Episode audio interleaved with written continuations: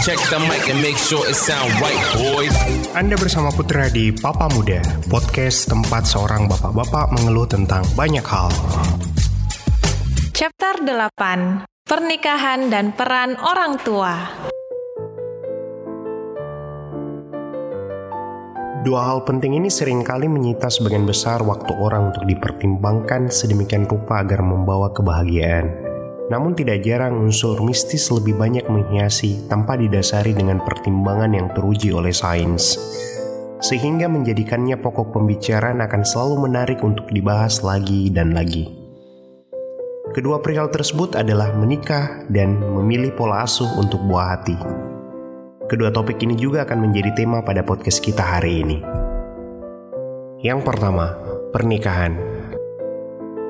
Di dunia, ikatan dua insan manusia memiliki banyak pemaknaan. Beberapa di antaranya mengenal konsep pernikahan. Namun tidak sedikit pula yang mengikat hubungan mereka dengan sebuah konsep yang dinamakan partnership. Kisahnya berbeda dengan pernikahan, partnership akan memberikan ruang pada dua insan untuk hidup bersama, berbarengan dengan kebebasan di antara keduanya untuk memilih melanjutkan hubungan atau menyudahinya. Mungkin kalau dibaratkan, paham cinta yang dianut adalah layaknya menggenggam pasir. Semakin erat genggamannya, maka akan semakin mudah melepaskan pasir tersebut. Cinta pun menurut paham partnership juga sama Cinta harusnya bebas, tanpa ada ikatan yang perlu membuat orang untuk tetap tinggal.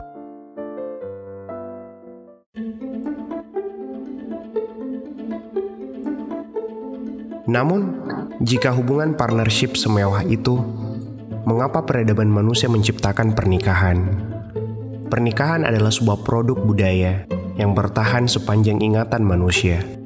Jikalau saja hubungan itu memiliki celah yang lebar, mengapa manusia masih menganutnya sampai detik ini di berbagai belahan dunia. Sehingga muncul sebuah pertanyaan, apa yang dimiliki oleh pernikahan namun tidak dimiliki oleh hubungan partnership?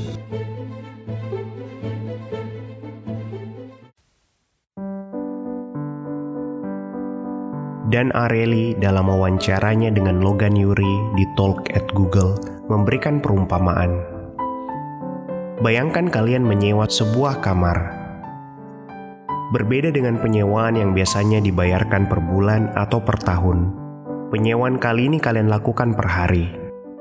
Jadi setiap hari kalian akan memutuskan dengan yang pemberi sewa apakah kalian akan melanjutkan untuk hari berikutnya atau berhenti dan keluar dari kamar sewa tersebut.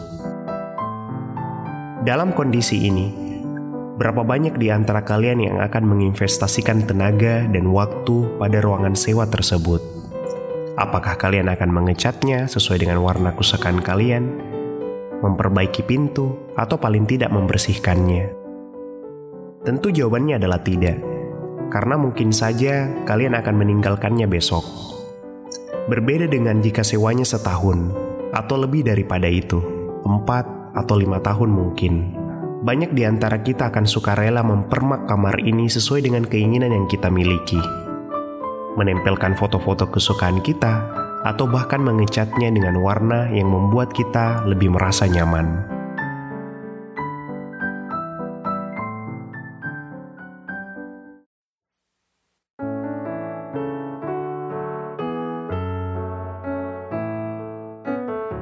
Dan Areli menyambungkan, sama halnya dengan sebuah hubungan.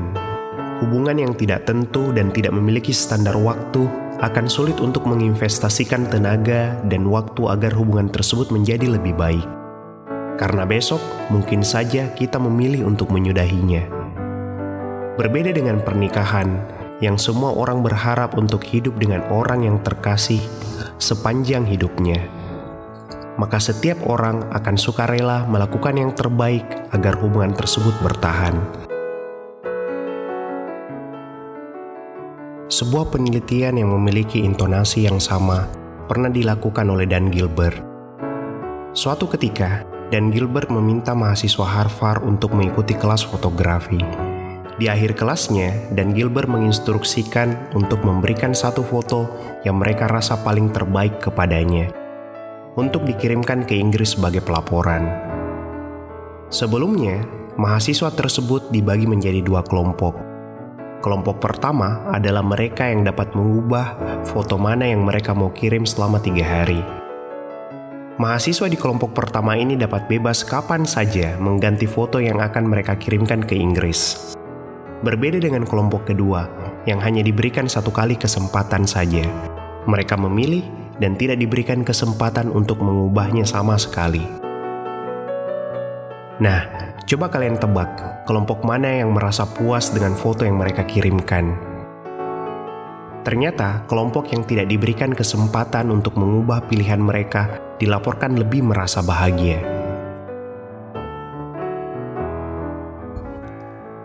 Sama halnya dengan pernikahan. Pernikahan mungkin akan menali individu, namun di situlah sisi positif dari pernikahan. Pilihan kita akan selalu tetap pada satu orang. Seperti penelitian Dan Gilbert, orang yang memiliki satu pilihan berkemungkinan lebih bahagia dalam banyak kondisi dibandingkan mereka yang memiliki banyak pilihan.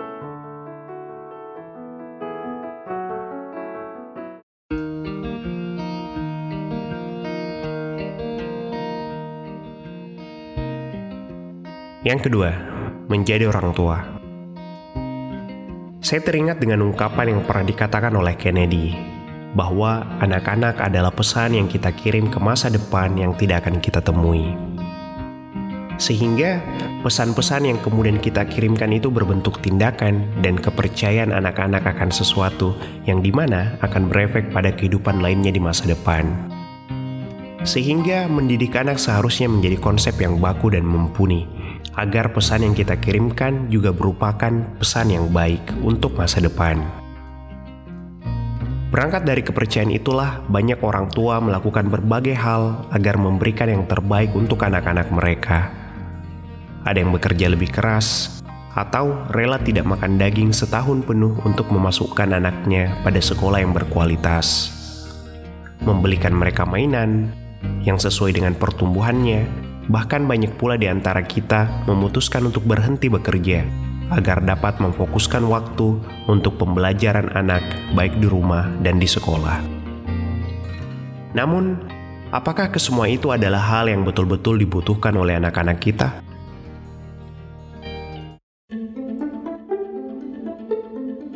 Sehingga berangkat dari hal tersebut muncul sebuah pertanyaan. Apakah orang tua sepenting itu untuk perkembangan seorang anak? Banyak di antara kita pasti akan berkata, "Pastilah penting." Saya pun sepakat. Namun, apakah peran orang tua sepenting itu sampai harus menyudahi karir yang telah dibangun bertahun-tahun? Di mana sang ibu menemukan kenikmatan dalam mengaktualisasikan dirinya dan harus berhenti dengan alasan sang suami untuk mengurus anak kita mungkin akan sepakat bahwa pola asuh yang buruk memberikan dampak yang sangat besar terhadap pembentukan karakter sang anak. Namun pertanyaannya adalah, seberapa besar seluruh usaha orang tua tersebut memberikan kontribusi yang betul-betul ditujukan untuk perkembangan karakter seorang anak?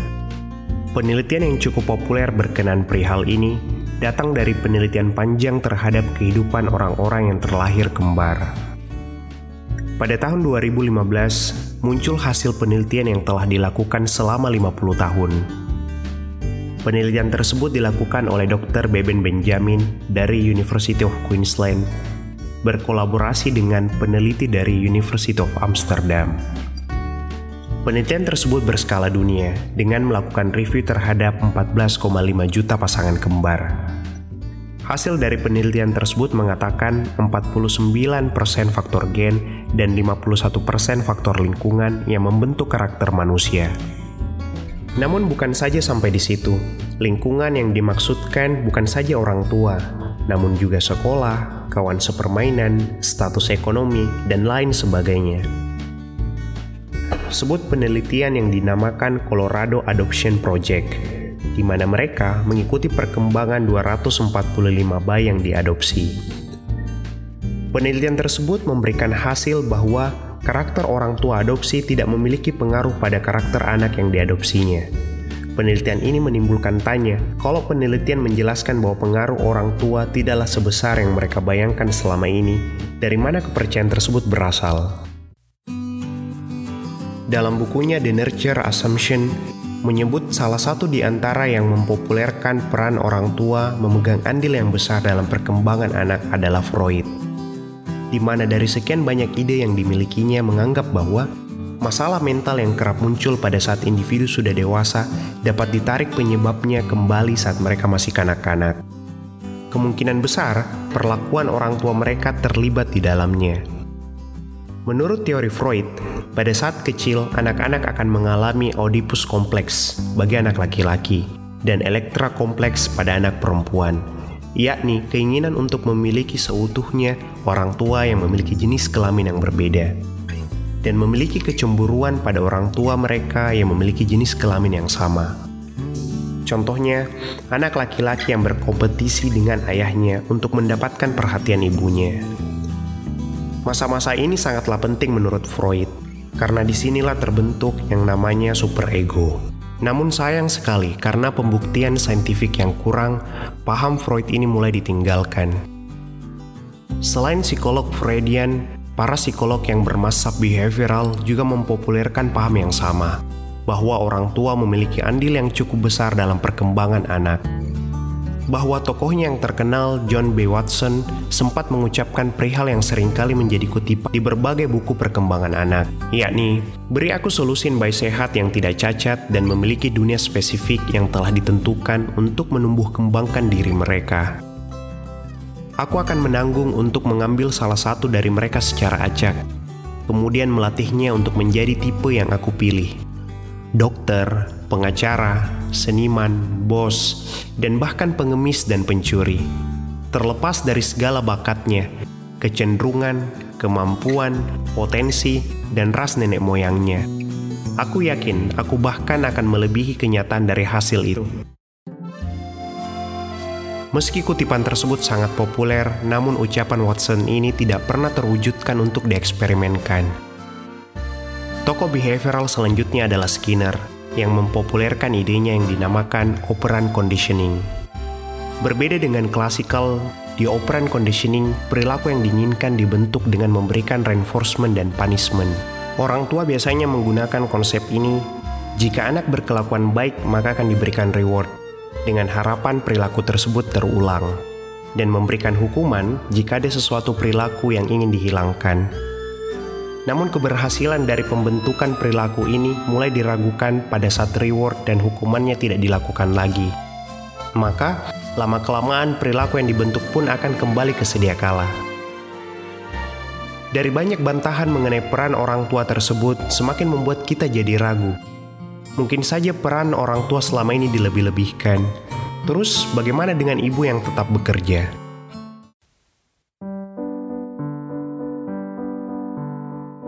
Levitt dan Dapner dalam buku terkenal mereka Freak Economics menjelaskan, ibu yang tinggal di rumah sampai anaknya berumur cukup mandiri saat telah masuk TK contohnya tidak memberikan banyak dampak positif.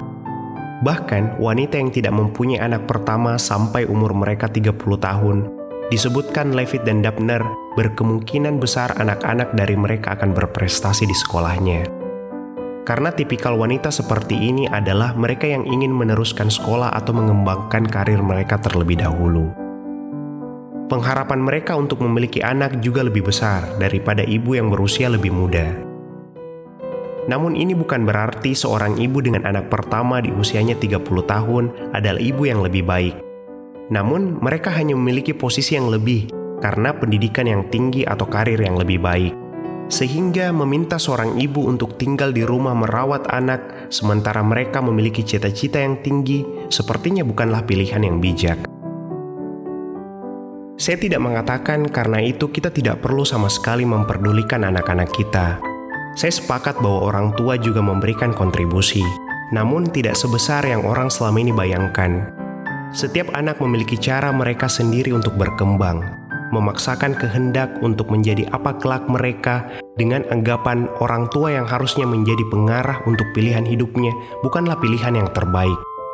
Setiap anak memiliki talenta sendiri-sendiri yang harusnya diberikan ruang untuk memilih. Pengharapan-pengharapan Anda pada mereka hanya akan memberatkan mereka untuk meniti talenta-talenta yang mereka punyai. Sehingga sampai di sini, bukankah kita sebaiknya memberikan ruang yang lebih pada mereka? Bukan begitu?